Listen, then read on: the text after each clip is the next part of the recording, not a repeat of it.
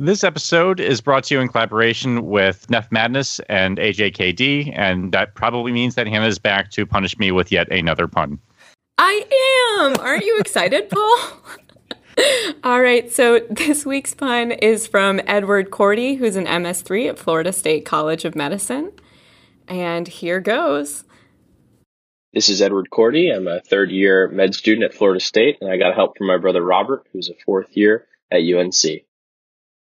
What is the animal loving nephrologist's favorite hobby? I don't know. Collecting ducks. All right. that was It- my favorite. two of you to create that? That was a two-person operation. to come up with that. I've never been angrier. I love Paul's reaction. totally worth it. All right. And now on to the episode. The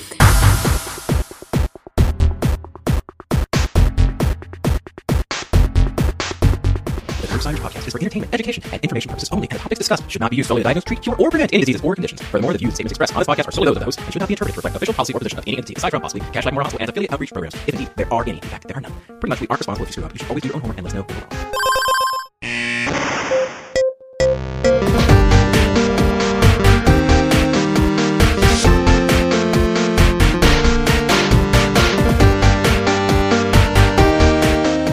This episode of the Curbsiders is sponsored by the American College of Physicians, a professional society for internists with over 154,000 members. For a limited time, post training docs save $100 on their first year membership dues. Visit acponline.org forward slash join and use the cur- code CURB100 to get your discount. That's What was that code again? That's CURB 100. Are there any spaces in that? no spaces. Welcome back to the Curbsiders. This is your host, Dr. Matthew Frank Watto, without any of my normal co hosts tonight. So I'm going to do a very quick intro. This, of course, is the Internal Medicine Podcast where we strive to bring you clinical pearls and practice changing knowledge. As you as you should know by now, the first 10 to 15 minutes of the show are spent just chatting as colleagues, getting uh, book recommendations, talking about work life fit. So if that's not your thing, you can look at the timestamps and skip ahead. On this episode, we will be talking about everything that our Curbsiders team could think to ask about hepatorenal syndrome. We go through pathophysiology, differential diagnosis, the basic workup. Uh, should you do large volume paracentesis? Should you do give diuretics? Should you do albumin challenge? If so, how much and how often? We we go through it all. We talk about terlipressin. We talk about norepi. It's all there. Our guests are a wonderful team from NephMadness, and I'm going to give quick introductions, quicker than usual, because they they do a great job of introducing themselves in the next portion of the show. Our first guest is Dr. Bill Whittier. He is an associate professor and academic nephrologist at Rush University in Chicago. Our next guest is Dr. Juan Carlos Velez, who prefers to be called JC or JCV, as you will hear on the show. He is an associate professor of nephrology and the department chair at the Ochsner Clinic Foundation in New Orleans. And finally, last but not least, our chief of nephrology at Kashlak Memorial, Dr. Joel Topf, is here rocking out for his curbsider interview number eight. And actually, I'm told by my- producer this is number nine if you count the fact that one of his episodes was split into two parts. He is a clinical nephrologist and medical educator. He is the co founder of the online Twitter Journal Club, as well as Neph Madness, and he is the winner of the 2017 Robert G. Narins Award for Innovations in Teaching from the ASN. This was a fantastic conversation with our three guests. So, without further ado, let's get on with the show. And uh, no pun. No pun. We are here with three wonderful guests uh, for NephMadness, yet another NephMadness episode. And we're going to start out, like always, with some one-liners. And we got to we got to start with our chief of nephrology, Dr. Joel Topf. Hi, uh, Joel Topf is a 49 uh, year old clinical nephrologist. He has managed to straddle the worlds of uh, private practice and academic medicine. He's a partner at St. Clair Nephrology in Detroit while having an academic ap- appointment at William Beaumont Oakland University School of Medicine, where he teaches kidney physiology to second year medical students. He also does clinical teaching to third years and fourth years, as well as teaching the internal medicine residents and nephrology fellows at Ascension St. John. He's best known as his Twitter alter ego, Kidney Boy. Joe, I, and I told you too that my kids they heard the uh, diuretic episode and they were like, "This guy sounds like Batman." and then, and then when I told children. and then when I told them that I was going to tell you that they were they're like five and six. They were like so embarrassed. They're like, "Don't tell them we said that." So now I'm going to tell them in front of a national audience. Uh, I can, I can neither confirm nor deny whether I'm Batman. You're a very kidney specific Batman. that's what we, is there a kidney like a bat signal for the kidney? That's that's uh that's what they do around St. Clair nephrology. Joel just shows up. Okay, let's let's talk uh Bill, you're Bill, why don't you t- give the audience a one liner? This is your first time on the show, so tell them a little bit about yourself and maybe something outside of what you do in medicine. Sure, thanks, Matt. Um, yeah, I'm I'm an academic nephrologist at Rush University in Chicago, and I've been a nephrologist for about 15 years. Uh, I'm active in teaching and clinical research, and um, I'm probably best known for um, being the most, you know, as opposed to, well, except for Joel and JCV, I'm probably known as the most handsome nephrologist uh, in America. now, I don't know, Matt. Have you ever been to a nephrology conference? Uh, not yet. I, I, I'm aspiring to attend one in the future, though. So, so being the most handsome nephrologist, if you go there, you will see that this is not actually something that's true. I mean, it's not even so. And the other thing is, if we can make sure this stays audio file as opposed to video, then the myth can live on. Yeah, my uh, and uh, my other question was going to be: Do you want this? we are going to have some nephrologists listening to this. Are you sure you want me not to? Do you want me to cut this whole part right here? Or you just just keep the myth alive, but but make sure it's audio okay. only because I really don't need anybody finding out factual information about this nonsense. Okay. So, I got thanks for having me on, though. Okay, JC, did you want to give a one-liner about yourself? Yes, sure. Uh, Juan Carlos Velez, I'm a 48 year old Peruvian nephrologist, uh, work practicing nephrology in the United States uh, for also about uh, uh 15 years, 13 years, lost count. Um, and uh, uh, my Twitter handle is it's at Velez Neph Hepato, which comes handy with this tonight's discussion. and that reflects one of my main areas of interest, which is hepatorenal physiology. Um, and yeah, I'm, I'm current uh, chair of, of nephrology at Ochsner Clinic Foundation in New Orleans, where I moved two years ago. And outside medicine, I my three uh, favorite hobbies are number one to play soccer, number two to talk about soccer, and number three to watch soccer. So you get the point. I like it. JC, I'm going to start with you for just some of our routine questions here. Can you can you give the audience like what's some of the best advice that you heard in your career? Uh, yeah, that's a that's a good question. I think that the best advice in my career, uh, I will start with a bit advice at home, which kind of affects all your life, which is uh, uh, don't ever do things to others that don't want them to do on you to you. Uh, and that's kind of what uh, what I think uh, every every day in life, you know, in general, uh, and it kind of applies to what we do uh, in a hospital too. You know, to take care of the patients, uh, like your family and like yourself. Fantastic, Bill. What about you? Any great advice that you can share with the audience?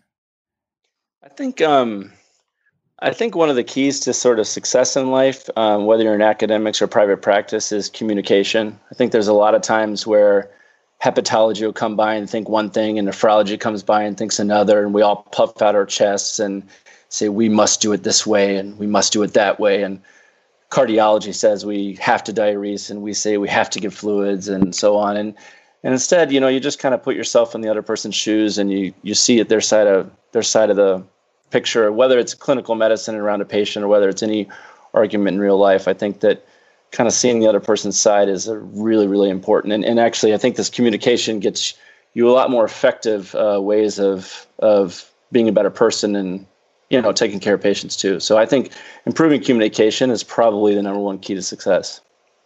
So the follow up question would be any specific resource that that taught you that, or is this just like modeling from from your mentors or your your parents, your your family? Yeah, I, I have one really. He's a good friend of mine, and and he's also a mentor. And he um, wasn't necessarily the brightest person ever, um, but he treated all the adults ahead of him like a peer. He, yeah, meaning like like he could just like be himself around anyone, right? So he talked to the president of the hospital, and he would be himself. And and now because of that, he's like, you know, moved up and up. And I, I don't have to give his title or anything, but he's moved up and up in the world. And, and, and really all it took was really good communication as opposed to brilliance or working in a lab too long. It was really just being able to communicate. And um, I think that's really helped out a lot. Okay. Joel, I think it's been a while since we asked you about some advice. You got anything for us? No, I was I was prepared with the pick of the week. I didn't come with I don't I don't have any. Okay, right so let's let's move into pick of, picks of the week then, and I'll I'll let you start. What are you recommending this week? Okay, so I'm, I'm, what I'm recommending is uh, Checklist Manifesto. This is uh, one of the books by Atul Gawande, who is a uh, prominent uh, healthcare writer.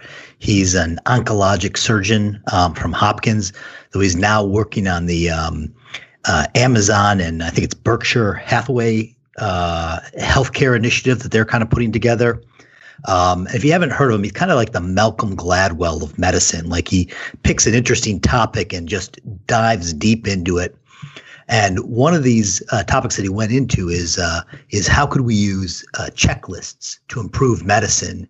And uh, this book just kind of goes through uh, how checklists are used, and we often hear about them in uh, flight in in in airlines. But he kind of shows how they're used in a lot of different things. He got, talks about how you build a skyscraper, and then he talks about implementing checklists for the World Health Organization for surgery and improving safety in surgery. And it's a, just a fascinating journey.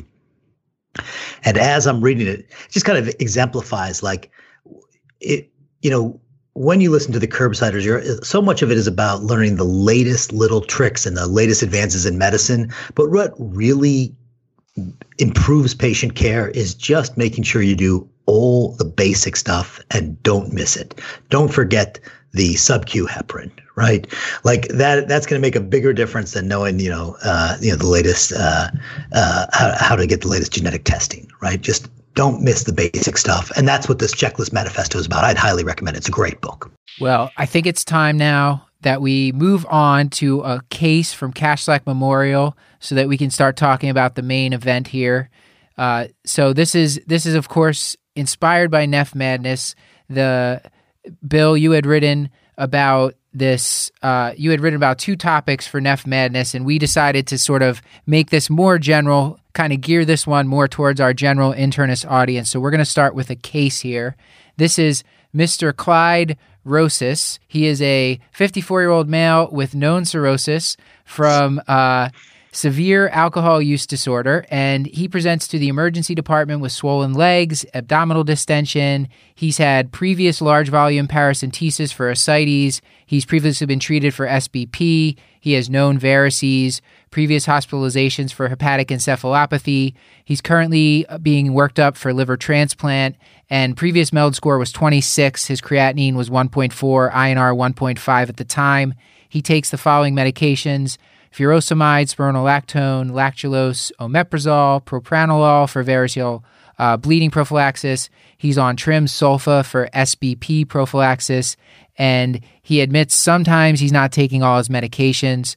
On admission, you know you um, on admission, a diagnostic paracentesis shows signs of SBP, and he's initiated on treatment with ceftriaxone. The labs on admission uh, are pretty much what we'd expect from someone with end stage liver disease. But now we're noting that the creatinine is 2.6, his baseline is 1.4, and his serum sodium is 130. So uh, we're gonna everyone's gonna get a chance to talk here. Bill, Bill, I'm gonna start with you. When you when you see a patient like this, how do you kind of approach this newly elevated creatinine in a patient with cirrhosis? Yeah, unfortunately, this is becoming more and more common. I, I think the first thing to make sure, you know, and certainly as somebody who has alcoholic cirrhosis, thinking that that there's some sort of hemodynamic insult that's happening to the kidney. Um, but in other patients who have cirrhosis from hepatitis C or possibly autoimmune, they could have another inflammatory glomerular disease going on. The first place you want to start is by just looking at the routine urinalysis and make sure that just there's that that's consistent with a hemodynamic mediated injury. No blood, no protein, and make sure it's really just a bland urine. Once you're there, and most often it is there, 95% of the time, and probably 99% of the time in someone with alcohol cirrhosis, then you're looking at some varied degree of not enough blood getting to the kidney.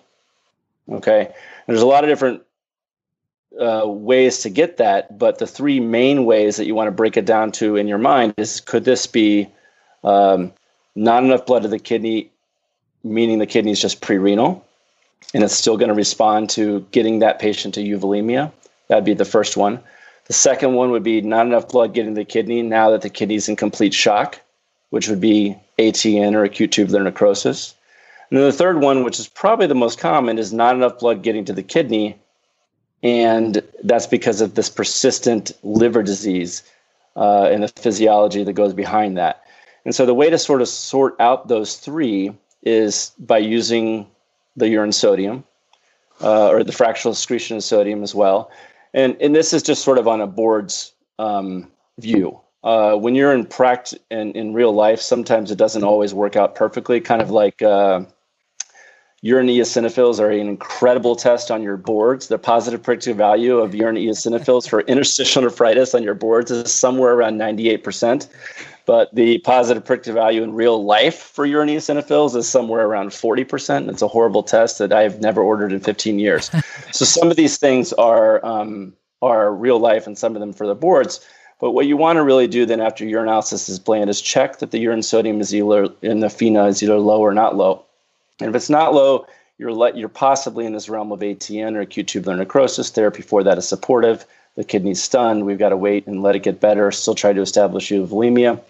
And if you're in the low FeNA realm, then the differential comes down to being pre-renal or not. So classically, we would always give a volume challenge, and if everything gets better, then it's just pre-renal. If everything doesn't get better, then you're into this hepatorenal um, vortex, if you will. Yeah, I'd like to. Can you hear me? Am I coming through? Yeah. yeah. Okay. So I, would like to just step in there, just and just kind of from the uh, kind of uh, add on to that bit about the wards and about uh, actually taking care of patients, and that in my mind, in the presence of cirrhosis, you're always going to have a low urine sodium and a low FeNA. And I don't find that, like, again, if the FeNA is elevated, if you have an elevated urine sodium, yeah, you're going to be de- de- dealing with ATN. But again, if the FeNA is low, all the different the full differential still on the table. It can still be ATN, it can still be pre-renal, and it can still be hepatorenal. So I, I just want to emphasize, you know, for really taking care of patients, the a low FeNA doesn't rule anything out, and you're going to have to deal with the full realm.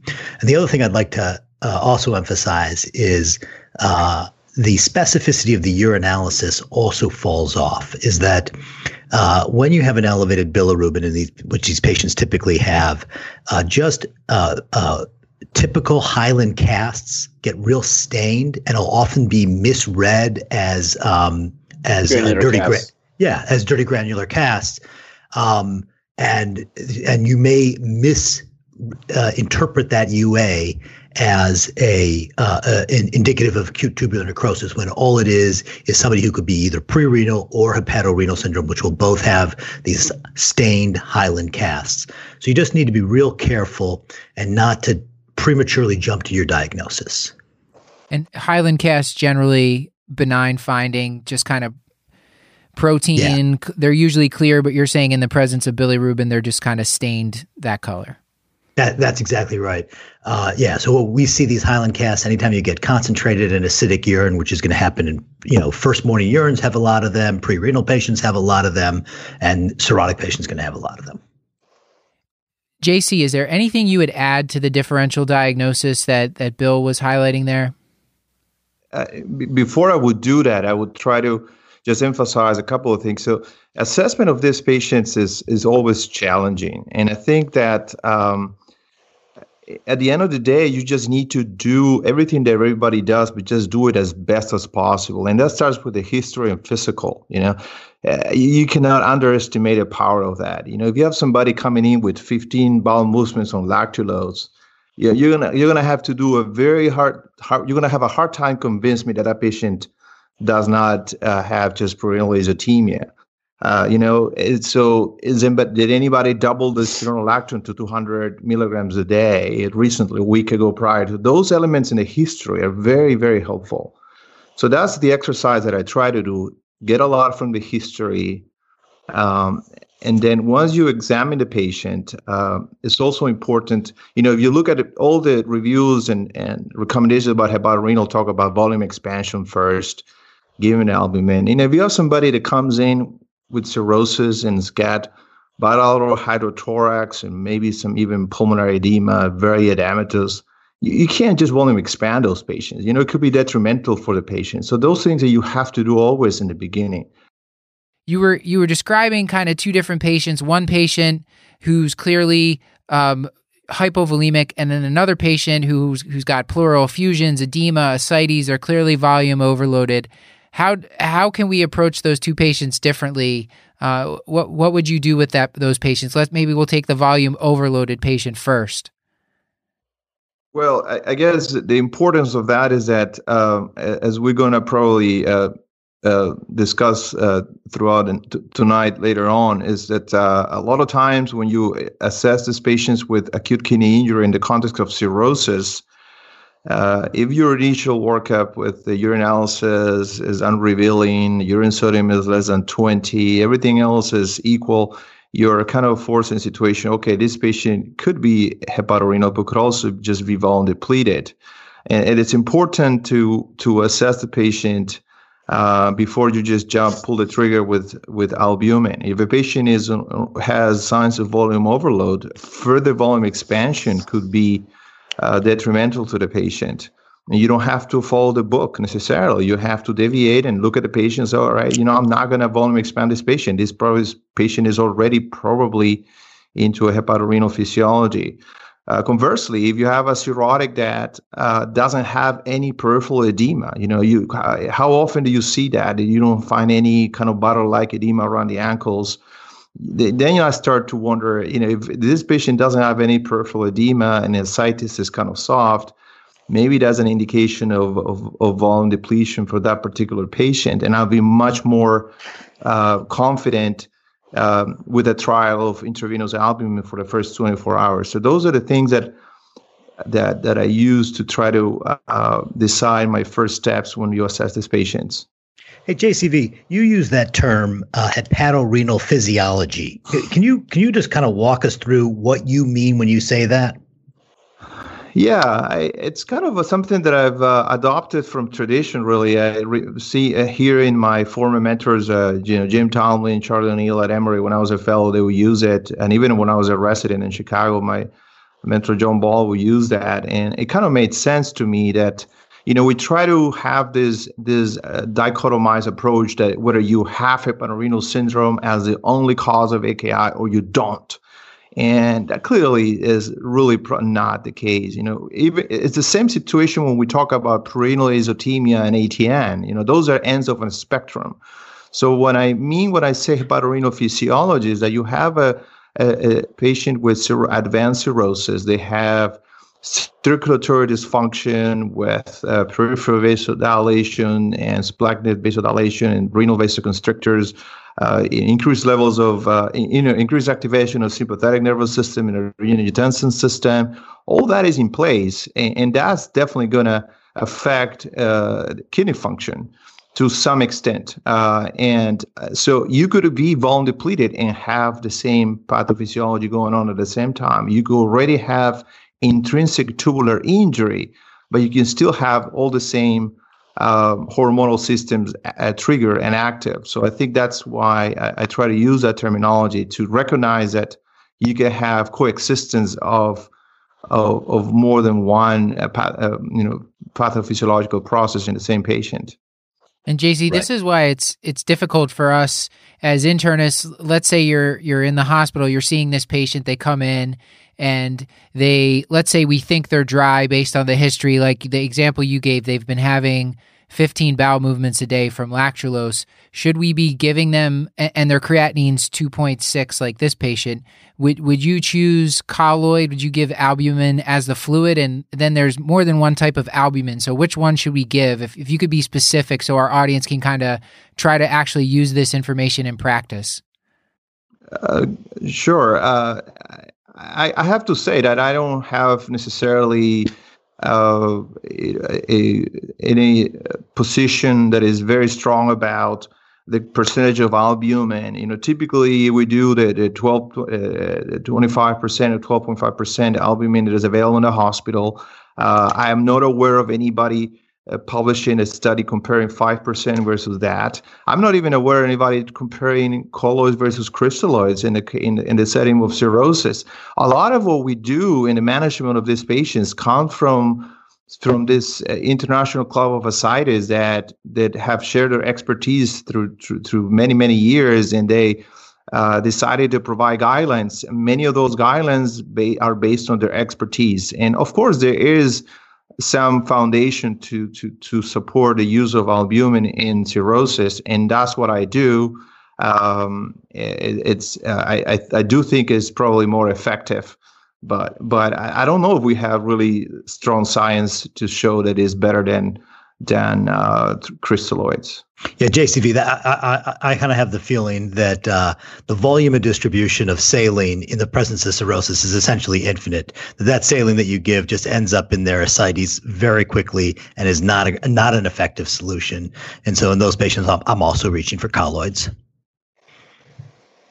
Yeah, no, absolutely. Uh, I think that's what, what we do. I've been doing that, and that's kind of the general recommendation.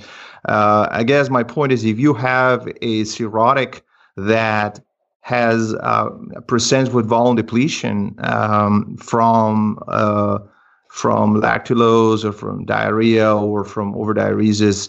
Uh, you know, occasionally I, have, I do, do, both. I give him uh, albumin and may give him some uh, some saline along with that. I mean, it, it's it's not the norm, but when the patients are clearly volume depleted, uh, I may use both, but but not not not commonly. And I think your point's a good one. There's this big spectrum here of this hepatorenal versus ATN versus pre-renal, and we're always trying to figure out which one it is. But you know what? Pre-renal is going to get better if you get more blood to the kidney. Hepatorenal is going to get better if you get more blood to the kidney. And ATN eventually is going to get better if you give enough time and give more blood to the kidney. So we're always trying to establish euvolemia in these patients. And the only way to establish euvolemia in any patient, because you, there's not a good test for volume in anyone, is to go in and look at them. And just like Juan Carlos is saying, is if they are massively, you know, for cirrhotic, if they've got a kind of a softer belly, they've by the history they've had all these bowel movements, maybe you need to give them some intravenous volume resuscitation. And usually we choose colloid in the situation. But if they're if they've got JVP up the wazoo and they've got rales, you know, we know we're going to be taking more of a nephrocentric viewpoint to diuresing the heck out of them to get rid of all their ascites and everything. So a lot of it comes down to the bedside, which is sometimes hard to figure out on a boards question. Bill, what what diuretics might you choose? Because it's it's always been a bit confusing to me. I know when you read spir- spironolactone is supposed to be the first one you give. How do you start diuretics on this patient? Let's say they come into the ER and they're the patient that we think is more on the volume overloaded side. What might you get? What might a starting regimen look like? The different diuretics are confusing to some people, but they kind of all come down to how much water and how much volume you're trying to get into your urine. And in the patient with cirrhosis, they have water overload and volume overload. And so it's really nice to pick a diuretic that gets rid of both. So I usually start with a loop diuretic, but knowing the pathophysiology is such high activation of the renin angiotensin aldosterone system, I'm very quick to add aldo- uh, aldosterone antagonists. Um, so I'll often do both together. Well, I'll give a loop diuretic and aldactone, watching, of course, you know, for the potassium. Um, and uh, we typically in the cardiorenal patients are even using metolazone or some of the loop diuretics, but uh, I mean, I'm sorry, the, some of the um, thiazide diuretics, but those can sometimes get you into trouble with further hyponatremia. So I typically I typically stick to loops and aldactone. Joel, any magic to the starting doses there? Is it like, do you keep to this ratio, you know, the 100 of spironolactone to, to 40 of furosemide? I'm a little hesitant to load up spironolactone in patients that have failing kidneys. Right. I get you know the thing that's going to push you to force you to decide whether you're going to dialyze or not is going to be that hyperkalemia, and I'm reluctant unless I see good urine output and uh, and, a, and a kidney that I'm convinced is going to be doing okay before I start hitting them with high doses of spironolactone.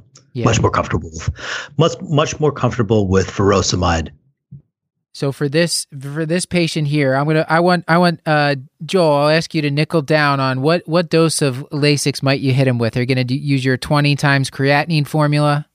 Never fails. Okay, okay. So 20 times 2.6. Actually, let's let let's back up a little bit. Uh, because these the patients with cirrhosis oftentimes have a lower creatinine than you would expect. They tend to have their decreased muscle mass, decreased creatinine production from their liver disease. Their creatinine probably overestimates their GFR. And their kidney function is probably worse than what you would think just by looking at their creatinine. So I may push a little bit higher on that Lasix dose than the 20 times creatinine. Okay. So instead of like roughly this would have been this person would have been around 60, so you might give them 80 or or more to start with. That's right. That's exactly right. All right. Okay, I think I'm getting this. So this is so for this case here, we sort of talked about the basic the basic workup. Um and uh, actually bef- before I do the recap, I do I wanted to ask uh JC, is there a is there any like is there any evidence to this ratio? I, I sort of asked joel about it. I, I, when i looked back it looked like there were maybe some papers from like the 80s or something where they initially were trying spironolactone versus spironolactone plus lasix and seeing who got hypokalemic who got kidney injury. Do you know of any do you, do you believe the evidence that we have to have them in these ratios to make to, uh, to treat patients well, I I remember uh, reading that literature in the context of management of refractory ascites, but not in the context of acute kidney injury. Uh, and it, it is all literature. I have to say, I admit I don't recall the specifics, but I remember learning that as a as a student uh, that has some um, uh, foundation to use it. But I, I, don't think it's something that is necessarily useful in a, in AKI particularly, uh, you know, as Joe has mentioned, spironolactone is not something that we use a lot in AKI.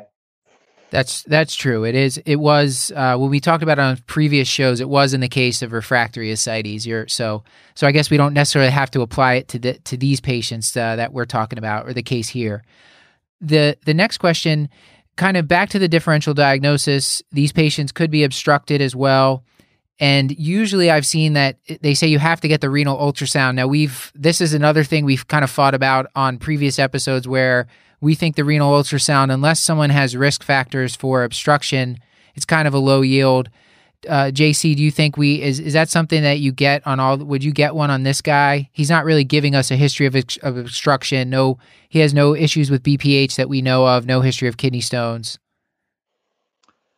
Uh, Yeah, we, we, always we always get a renal ultrasound, uh, but you're right. If you want to be uh, really uh, uh, accurate with making statements, you would say renal ultrasound is a mandatory test in the assessment of chronic kidney disease, but is not a mandatory test in the assessment of AKI. But 99.9% of the times it gets ordered, and I am guilty myself. I would say just get an ultrasound, just be complete the workup. But but if you ask me the question um, whether it's always needed, I don't think so. I don't think it's always needed. And and and not only the history, the suspicion, uh, is also the urine uh, findings. If you have a urine analysis that shows no protein, no blood, then you have it is less likely that you're going to be dealing with some sort of parenchymal renal disease. Uh, but if you have hematuria proteinuria, at that point you must obtain a renal ultrasound because you, you can have some distorted anatomy that is going to uh, point you in a different direction when you look at a differential. Okay. My, my feeling on that ultrasound is it's a uh, uh, it's a co- it's a test that has no risk to the patient, and it is one of the few causes of AKI where you can fix it.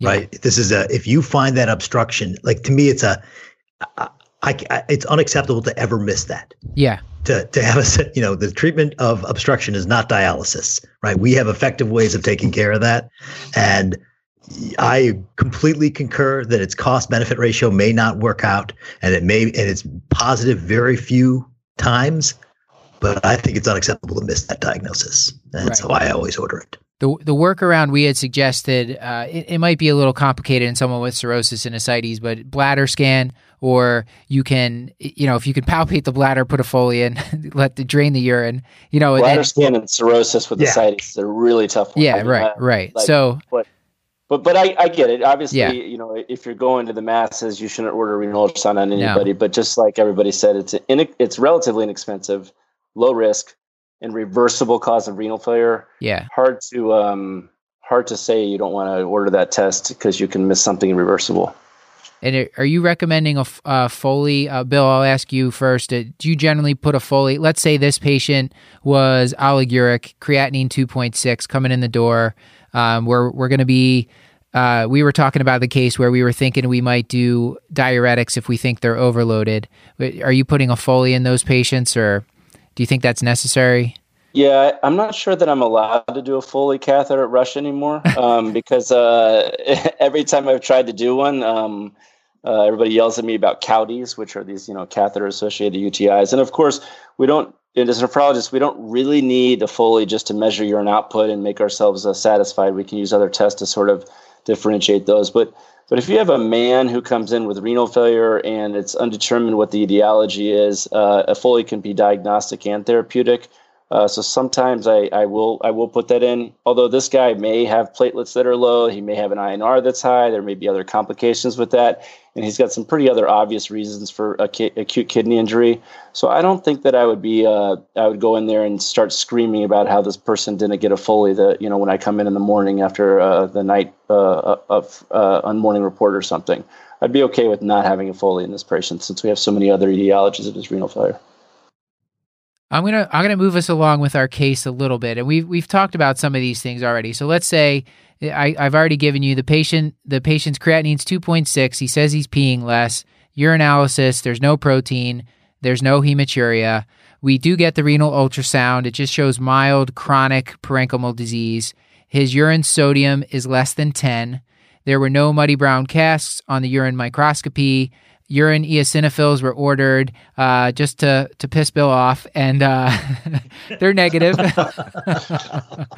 uh, Shocking. yeah, Shocking they're not helpful. and uh, we stopped. He was on. Um, he was he was on trim sulfa, which we stopped. Uh, along with the diuretics, let's we're we're back to saying let's say that this was one of the patients where we we felt coming in the door we weren't exactly sure of the volume status. We decided to it wasn't really pointing strongly in either direction, so we started we decided to hold the diuretics. So at this point, it, it seems like the initial kind of where where we are, the initial workup's negative. So now we have to try to figure out how to perfuse the kidneys, right? How to get blood flow to the kidneys, Bill. Um, and maybe I'll try to summarize a little bit, and then you guys can correct me if I'm missing anything, just to make sure. We so we said we're definitely going to do a history and physical exam. See, you know, is this person gaining weight? Uh, do do their lungs sound like they're filled with fluid? Their legs and belly feel like they're full with fluid, or is this the person that says they they've been nauseous, vomiting, having diarrhea, haven't been able to eat or drink anything? You know, those are the two extremes. Unfortunately, a lot of the times we have people in the middle, and that's kind of where it becomes tricky. Uh, we we got the basic workup, which was just sort of uh, some urine sodium, maybe maybe calculate a FENA, uh, urine ultra, uh, renal ultrasound, or place a Foley if you're allowed to at your institution, and then uh, and then from there Uh, JC, why don't I throw it to you? What might be a next step for the patient where you're not exact, you're not quite sure about the volume status? Yeah, so that's very common scenario, right? And unfortunately, in this field of nephrology, um, a lot of times our best diagnostic tests our our therapeutic trials, right? We are in a situation where we think this could be uh, the diagnosis, but we're never certain. Rarely, I w- I wouldn't say never, but we're rarely. Oh, JC, you cu- cut out for a second. You said we're rarely, we're rarely certain. I think you were saying. I may be able to help finish what he was saying. Yeah. I don't want to put words in his mouth, but I think that um, any volume issue is, like I said earlier, difficult. If it's cardiorenal or hepatorenal, we have tests for water, right? I mean, I know when someone's water depleted, they're hypernatremic. I know when somebody's water overloaded, they're hyponatremic. Those are easy to to define and determine how much water someone needs removed, and how much water someone needs to be given. But volume is an assessment. It's it's a judgmental assessment. And and what you need to do is obviously look at the patient, like we've said.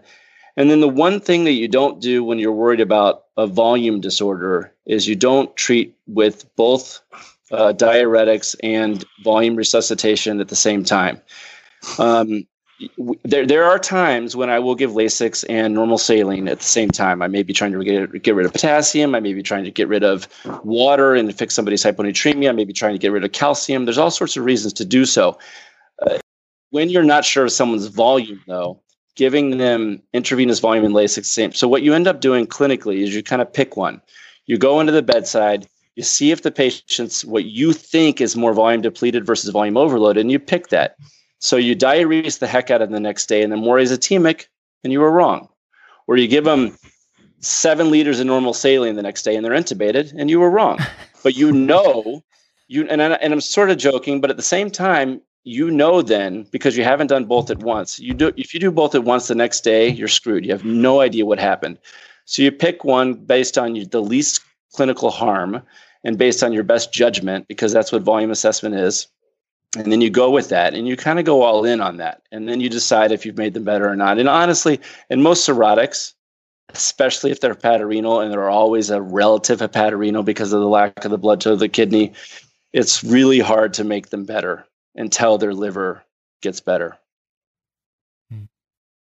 Joel, anything to add there? Any? Uh, you were nodding a lot, so it seems like you you kind yeah, of a lot no, of that he, resonates. Yeah, we, we, I think we're cut from the same cloth. We're both we're both clinicians first. Uh, and the, the only other thing that bothers me is when someone says, okay, I think they're volume depleted, but then they give 75 cc's an hour of fluid. And so the next day you're like, well, we did give them a fluid challenge, but I'm not sure if it was enough. Like, don't make sure you give enough so that if it didn't work, you're going to say we were wrong, not that we didn't quite get there. Like you're you're giving yourself 24 hours to do it. Give enough that you're going to be on one side of the fence or the other by the next day, and never go and not saying, "eh, maybe we need to do this for another day." Yeah, yeah, that's I completely agree with that, Joel. Uh, this is one of the things that, and that applies to any form of AKI. When you are deciding to do a fluid challenge, I always tell the residents on my team, "Hey, what time is it? It's 4:20 p.m. in the afternoon. We get this consult. By the time you uh, give your recommendations to give fluids, and the residents get the message, and then pass on to the uh, put the orders in the computer. The nurses get it. The pharmacy ships the drug to the floor. You know, it's midnight before the the fluid bag is at the bedside." And, the, the next blood draws at 4 a.m. Correct.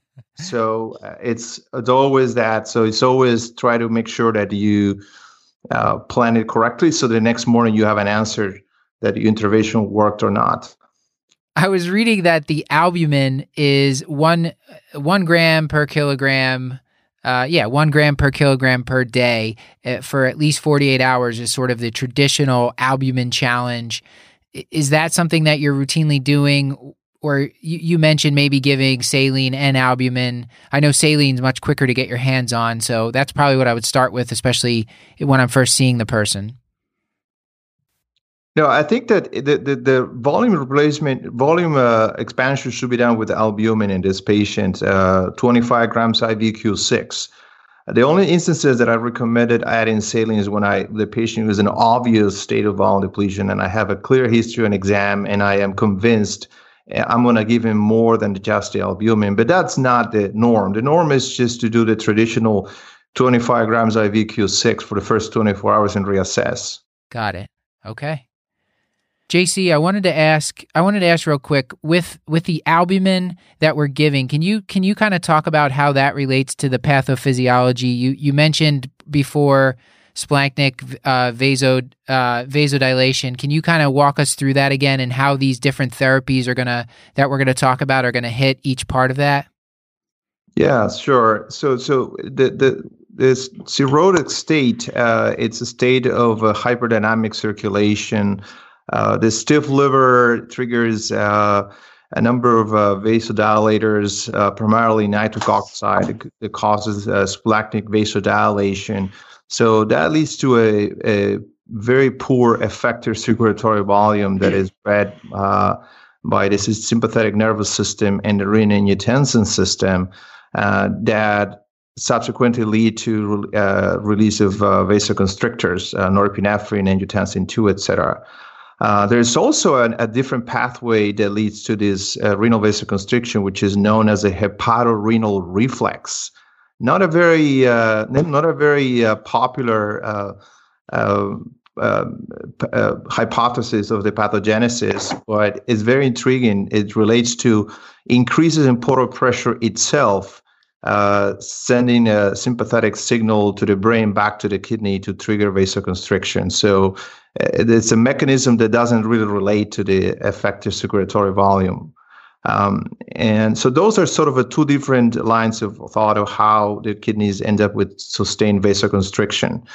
And um, and obviously they have hypoalbuminemia, they have this poor effective circulatory volume. So with albumin, you're kind of trying to replenish that, maximize the effective circulatory volume. But it's also interesting uh, data showing that albumin actually um, it kind of uh, models the endothelial dysfunction that occurs in hepatorenal syndrome. And in a way, kind of tries to mitigate this uh, peripheral vasodilation uh, that occurs in cirrhosis. So, although we think about albumin as a volume expander, it may have an effect that directly attacks the pathogenesis. Yeah, there's some thoughts that albumin, and I don't know if this has been discredited, but I've heard people banter around that uh, albumin may bind some uh, uh, circulatory factors that are uh, uh, directly causing the vasoconstriction. Is that something that's still considered a viable th- uh, hypothesis? Yeah, yeah, that's the same literature that I've come across. I've never, I've never heard that before. That's that's really interesting. The so and and and then you get to that point. Uh, the next step is a vasoconstrictor. So uh, why would you use a vasoconstrictor to treat hepatorenal syndrome, where, uh, as I as I said, uh, this splanchnic vasodilation appears to be sort of a trigger for the uh, maladaptive renal vasoconstriction. So by using a vasoconstrictor, uh, you would uh, sort of reset the signal that goes into the kidney and kind of uh, counteract this vasoconstriction. Um, and when you try to look into the history, at least I've tried numerous times to see why is that uh, we kind of stuck with this vasopressin um, uh, analogs. Um, it appears that vasopressin V1 receptors are expressed in the splanchnic circulation, but it's not the only system that controls uh, the blood flow in, in, in, the mesenteric vessels and the splanchnic circulation, but there's one of them. So essentially, you just want to restore that. Uh, that was kind of the foundation why uh, midodrine octreotide and ornipressin, terlipressin, and vasopressin were tested uh, back in the sort of late 90s when this the studies uh, started so I'll, I'll, throw this question, Bill. We can start with you, and we'll we'll see uh, see where we get with this. Uh, everyone else can chime in too. W- let's say with our patient here, so he was oliguric, creatinine two point six.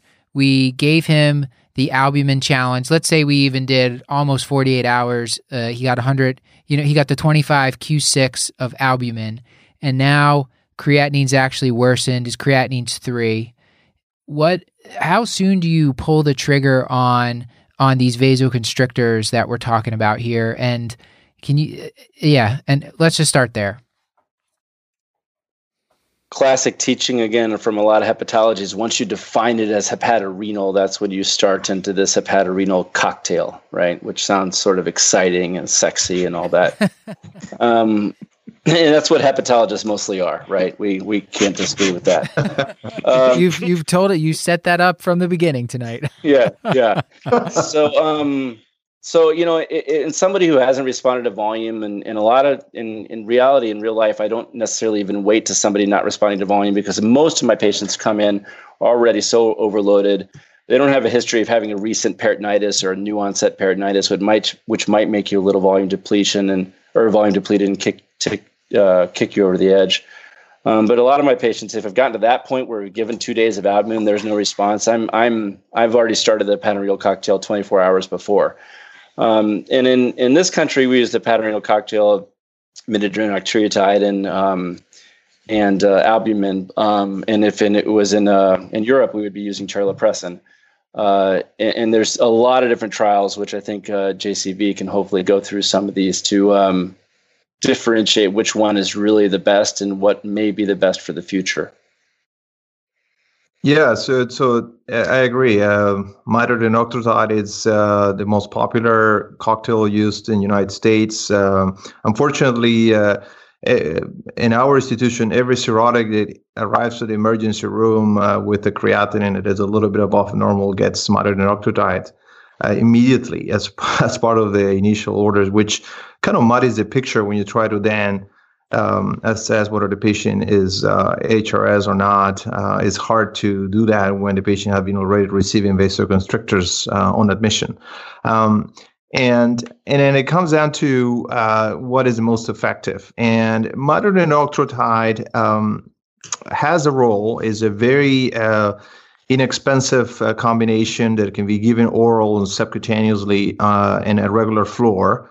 Uh, so it's convenient, and there is some uh, data showing some degree of efficacy. Uh, and, and, in my personal experience, hasn't been very successful, but a small percentage of patients may respond to that. When you look at all the clinical trials um, that have been tested, uh, that have been uh, conducted to test different drugs for hepatorenal syndrome, uh, ultimately comes down to the mean arterial pressure. Uh, what is the achieved mean arterial pressure during the, during the trial? Whether you use midodrine octreotide, terlipressin, and the one that I particularly use a lot, which is norepinephrine. It always comes down to when the signal, the signal for uh, renal recovery is strongly co- associated with uh, improvement in mean arterial pressure. And it could be a debate about, you know, how high you want to push the map. That's sort of a, a different topic. But the bottom line is that um, if you look at a very small trial in 1999, I, remember, if I remember correctly, uh, they designed a study to push the mean arterial pressure by 50 meters of mercury with midodrine and octreotide. And it's something that gets lost uh, because a lot of times patients get admitted, the hospital medicine team starts the, the midodrine and combination but but there's really little attention to the mean arterial pressure.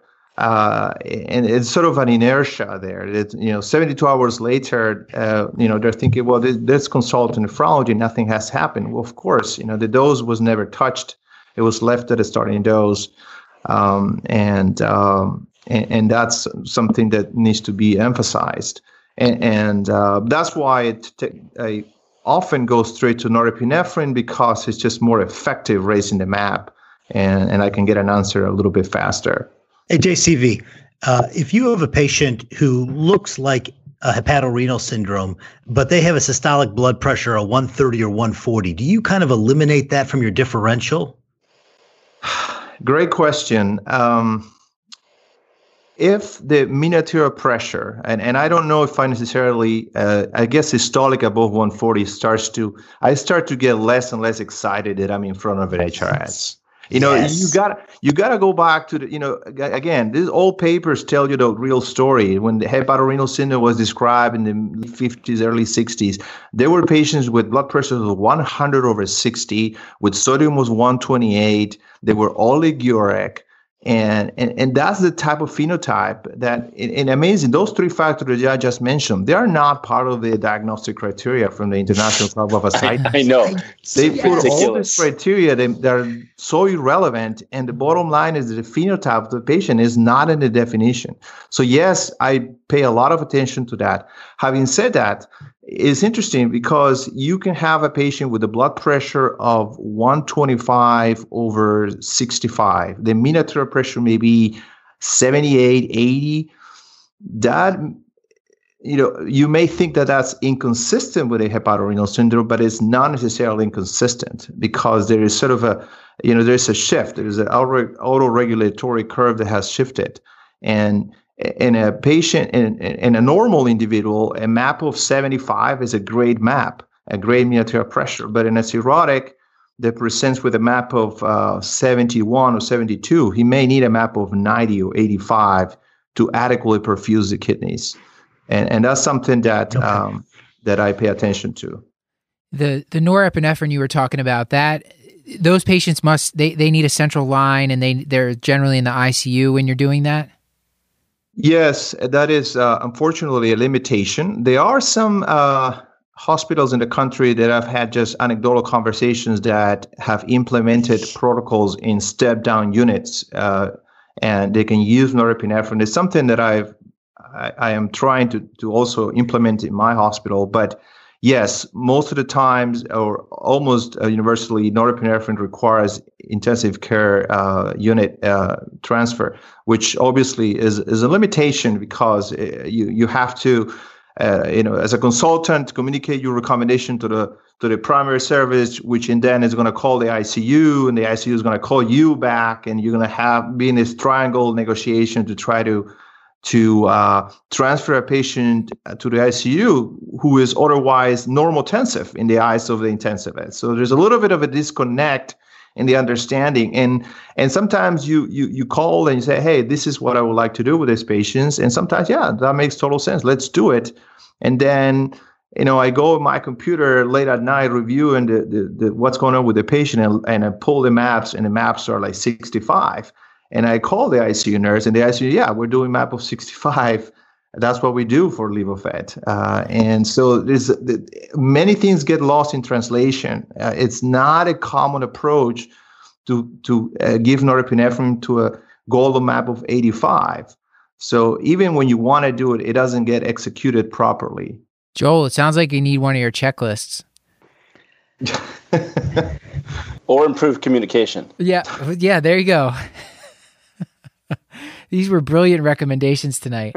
well, the the the thing I wanted to point out, so our producers had done a, a bit of like kind of looking into literature. This Wang et al. did a systematic review last year where they looked at terlipressin head to head, uh, terlipressin and al- albumin versus norepi and albumin versus the midodrine octreotide albumin cocktail, and it looks like it looks like norepinephrine is is at least as good or or better than terlipressin. But terlipressin, from my understanding, it's it's just more convenient to give it. So, do you think that's going to be coming to to the states at any point?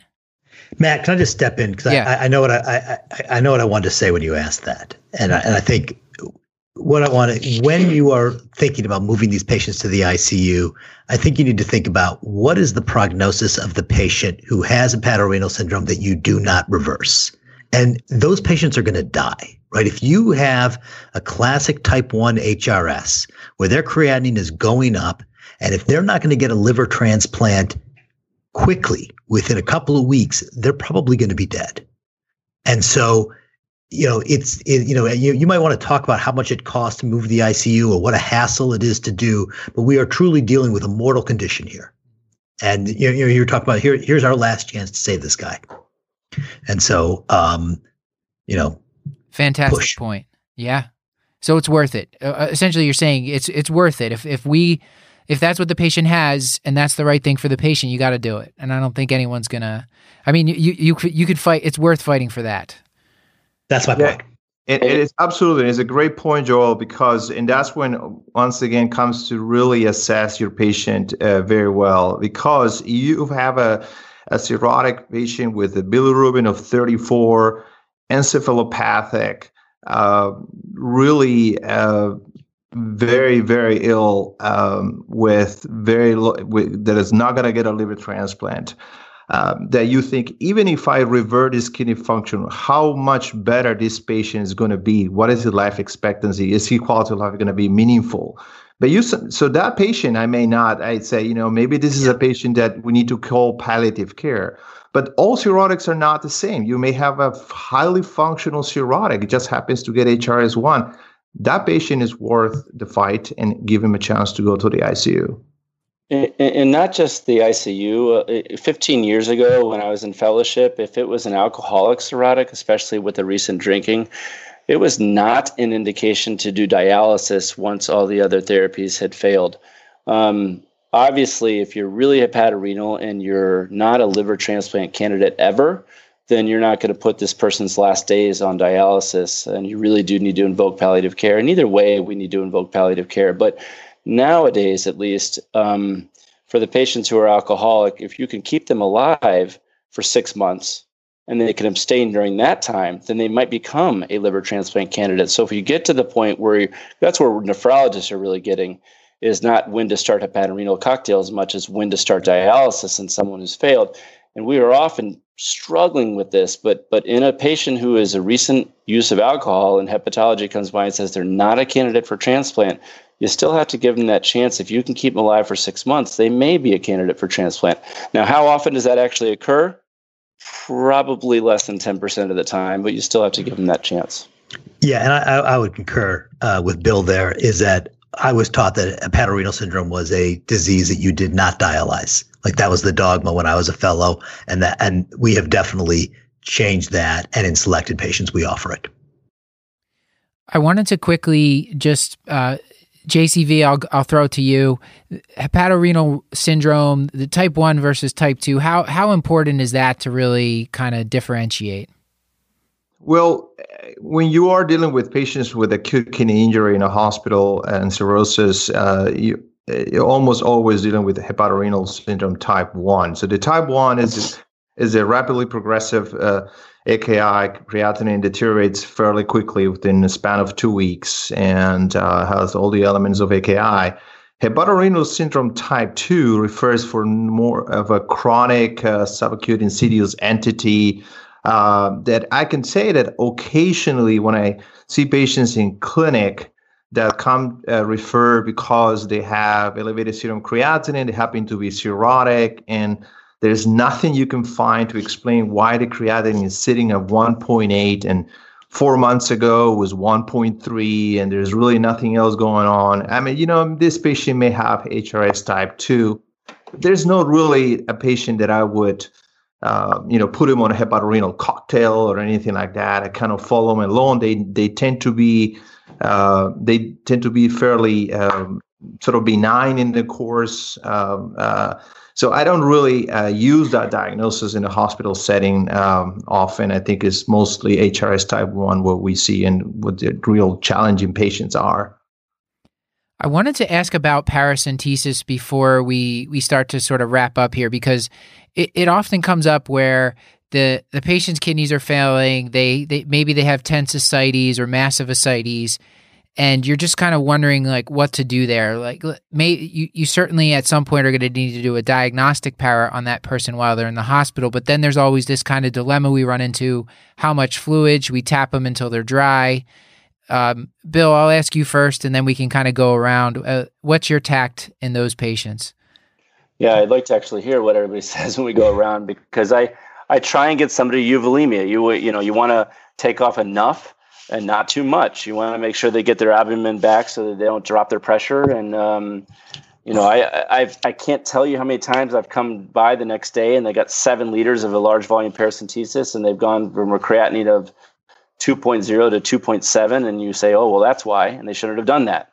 Uh, and so I, th- I think I'm always a nephrologist, and we always think about the kidneys always trying to gradually remove urine from the person uh, on a stable 24 hour basis. And that's why we like these CVVHs versus uh, acute HDs every once in a while. It's the same kind of thing. I think gradual fluid removal is best. I'd rather have a two liter paracentesis every other day than seven liters uh, once a week. uh, in somebody. So you kind of it's it's a it's a gestalt, I guess is the word. It's a um, it's a it's a judgmental decision, but you know I'd like to hear what everybody else thinks too. I, I, like the large volume. I like to get that fluid off them, replace it with replace the albumin. I'm happy to actually start the albumin beforehand, even um, if you anticipate a large volume. Usually you can, um, but I, I, like getting that fluid off. I do worry about this tense ascites collapsing the renal vein and the IVC putting back pressure on the kidney, and so um, I think removing that fluid is the right way to go. Um, yeah, I I find this area difficult. I think it's uh, controversial. You, you, open a textbook in nephrology and you're going to read uh, one of the most common precipitating factors for age of hepatorenal is large volume paracentesis. Uh, and then you have this whole modern uh, uh, uh, literature speaking about abdominal compartment syndrome, you know, killing patients in the ICU. So you're kind of in the middle of okay, which one is true? Right? It's really confusing and the literature is really not very doesn't help you is incomplete uh, there aren't a lot of papers that clearly show that lvp precipitates hrs but like bill said i've been in that same situation that i see patients getting worse after an lvp uh, during my practice but at the same time you know if i have a patient with a tense ascites and you measure blood pressure and the blood pressure is 28 and the patient's bell is about to explode and it's very uncomfortable, of course, I want to send a patient for a paracentesis. So I don't really have uh, any uh, clear answer. Obviously, I'm just giving you both ends. Uh, and that's how I try. I, I, am currently in this in this topic. I kind of go by the patient. Um, if uh, there's evidence of abdominal compartment syndrome and with very high blood pressure, I'm going to be very proactive about draining it out. Um, but many times I do it and the patient gets worse. So I, I'm not sure. It's, it's very difficult. It's a very okay. difficult uh, area. I'm hearing that that I'm not alone in in finding this to be a conundrum and and yeah, being and point. and it seems this is one of those things like we we talk to specialists on the show all the time and there when we ask when we ask things where we see the practice just vary so widely it's often because it's sort of an evidence free zone or where there it's a highly artful practice where you just kind of have to take it case by case it sounds like this goes along those lines let, let me just add a comment uh, so when you read the clinical trials in the world of hepatorenal syndrome, you look at the methods. Uh, they always make a little comment about whether paracentesis was allowed or not during the trial and in most of the trials it what it is allowed so that kind of goes against the premise that lvpa should be lvp should be detrimental to the course of hrs okay and in what i try to do also if i have a patient that i am actively treating for hepatorenal syndrome with let's say norepinephrine a vasoconstrictor and i am pushing the map and the map is going up successfully and the creatinine is reaching a plateau starting to curve down nicely. Without norepinephrine running i am very comfortable sending that patient for an lvp with albumin depending on the volume. I'm actually very comfortable putting back on diuretics because you are really maintaining renal perfusion with that map and you know we, we stopped diuretics before we diagnosed hrs but once you're diagnosed and you're treating it there's no reason not to bring the diuretics back into the picture if you're trying to remove volume. I don't know if wow. That, that is pretty cool. I have not seen that done. that's that's pretty awesome. Joel, have you done that? No, I was thinking that was pretty crazy.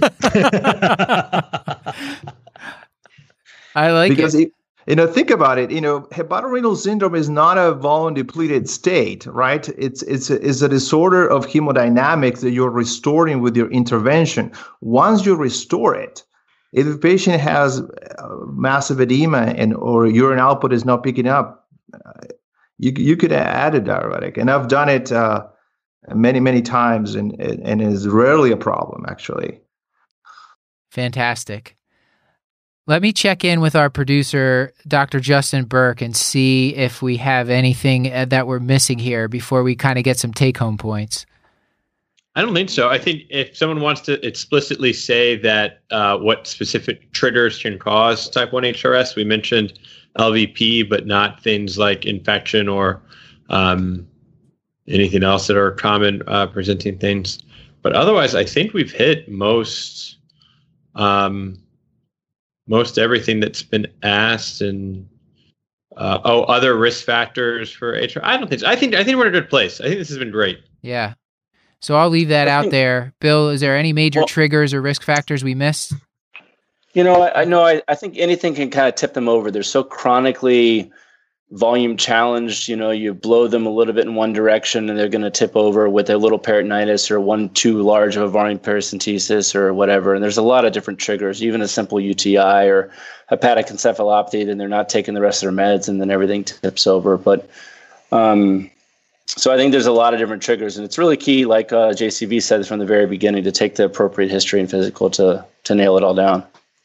I was wondering if we could just briefly mention the um, diagnostic criteria for hepatorenal by the the Journal Club, and and and I, think that you know a lot of the problem that nephrologists have with this um, with this criteria is that it's not really specific to hepatorenal. We we're so used to seeing renal failure of all sorts of types, and then we narrow it down on the different types of renal failure.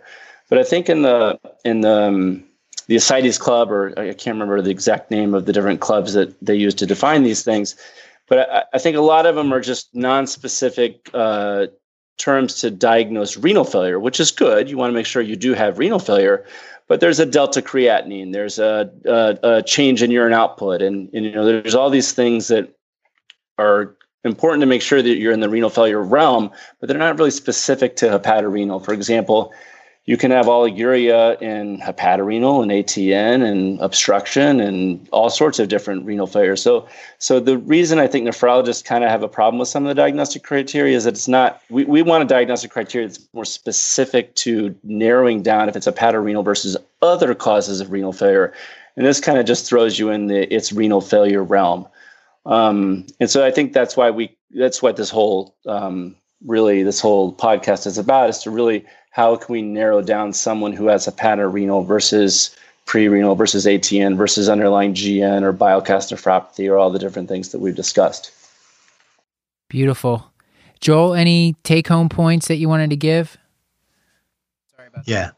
Uh, These are less uh, take-home points, but you know uh, we're talking about hepatorenal syndrome because that's a region in NephMadness, and there are uh, two matchups in this region. The first one is going to be um, uh, terlipressin versus norepinephrine, and what that really represents is: Do you think that uh, terlipressin has a magic ability to correct hepatorenal syndrome, or do you think it's all about the mean arterial pressure, in which case you go with the norepinephrine, the one that's easily available in the United States at least. Um, and so that's the first matchup. And the second matchup is actually something that we have not uh, addressed here. I just want to briefly go into that. Is uh, there was a uh, a pathology series that came out a few years ago it was mostly autopsies, and they looked at people that had uh, cirrhosis, and they found a very high rate of um, bile acid casts throughout the nephron, uh, throughout the tubules, and they hypothesized that these casts were actually causing the kidney failure, and they were found in patients with both hepatorenal syndrome and without hepatorenal syndrome, but kidney failure at the time of death. And uh, they were very frequent, and it was a pretty compelling story. Uh, and there's been additional data that's come out afterwards. And I think you have a uh, a nephrology field that's divided with uh, uh, half of people thinking that these are incidental findings, that you have these very high levels of bilirubin and they will form casts, but these are not pathogenic.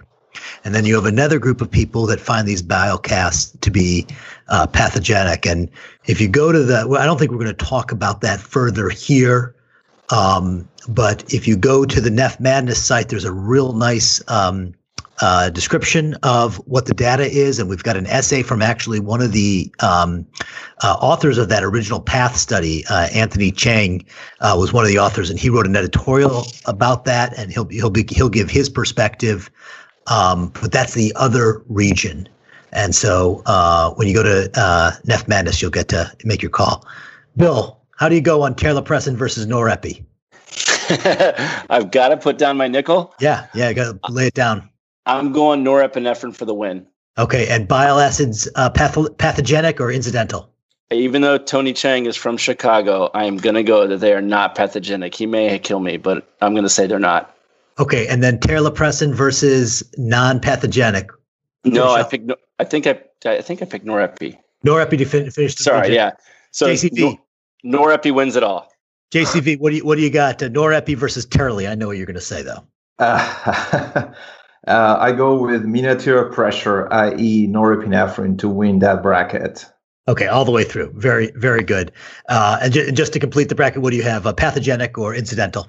For, Uh, I think uh, I'm gonna go with uh, pathogenic. I think it's uh, it's hot. Nice. Um, and you know, I'm spinning the urine in all these patients every day, and I cannot tell you how many times I see beautiful renal tubular epithelial cell casts when the bilirubins are like 45.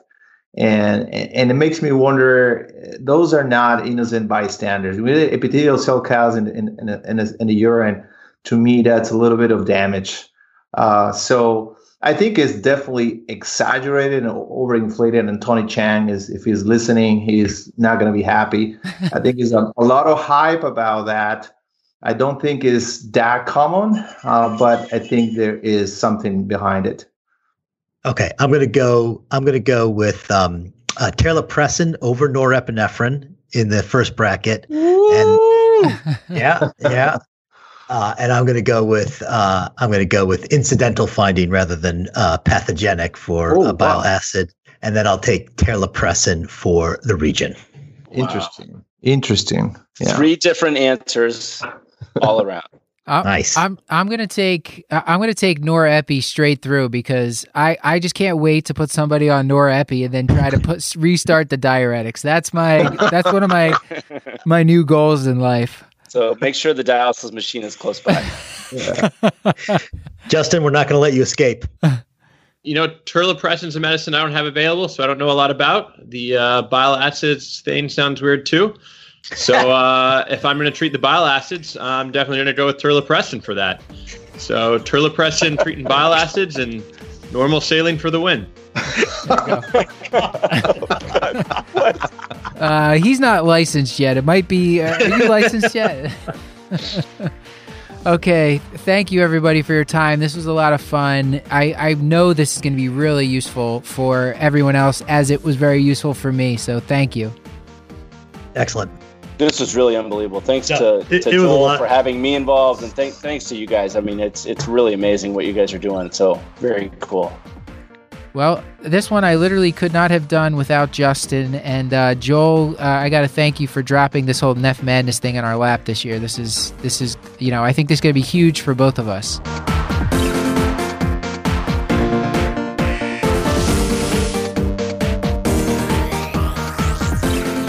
This has been another episode of The Curbsiders, bringing you a little knowledge food for your brain hole. You can get show notes at thecurbsiders.com forward slash podcast and sign up for our mailing list at thecurbsiders.com forward slash knowledge food to get our weekly show notes in your inbox. And we're committed to providing you with high value, practice changing knowledge. And to do that, we need your feedback. So please subscribe, rate, and review the show on iTunes or contact us at thecurbsiders at gmail.com. A special thanks to our wonderful writers and producers for this episode, Dr. Justin Lee Berk and Nora Taranto, who is graduating medical school in the coming months here, and to our social media team, Hannah R. Abrams on Twitter, Beth Garbs Garbitelli on Instagram, and Chris the Chew Man Chew on Facebook.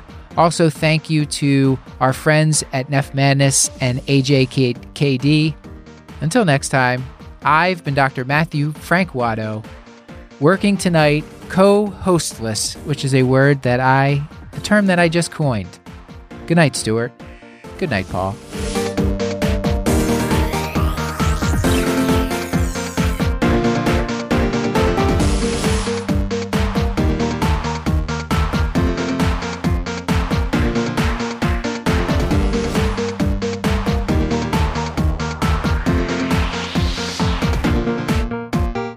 This is great, guys. Thank you very much for the invitation. Uh, this is really what you guys are doing is unbelievable. Uh, I'm a big fan of Curbsiders, Thank you. um, and uh, try to uh, listen to uh, every time uh, Kidney Boy is on. Of course, I love when you guys. Uh, somebody told him when he did. I think it was the the, the Acid Base uh, podcast that you guys said that his voice. If the kidneys were to talk. Uh, they will have the voice of Joel. And Oh, that yeah. was that was so funny. That Um, that was. And then Joel's response was, "If the kidneys could talk, it would be terrifying." yeah, I remember that. That was so good.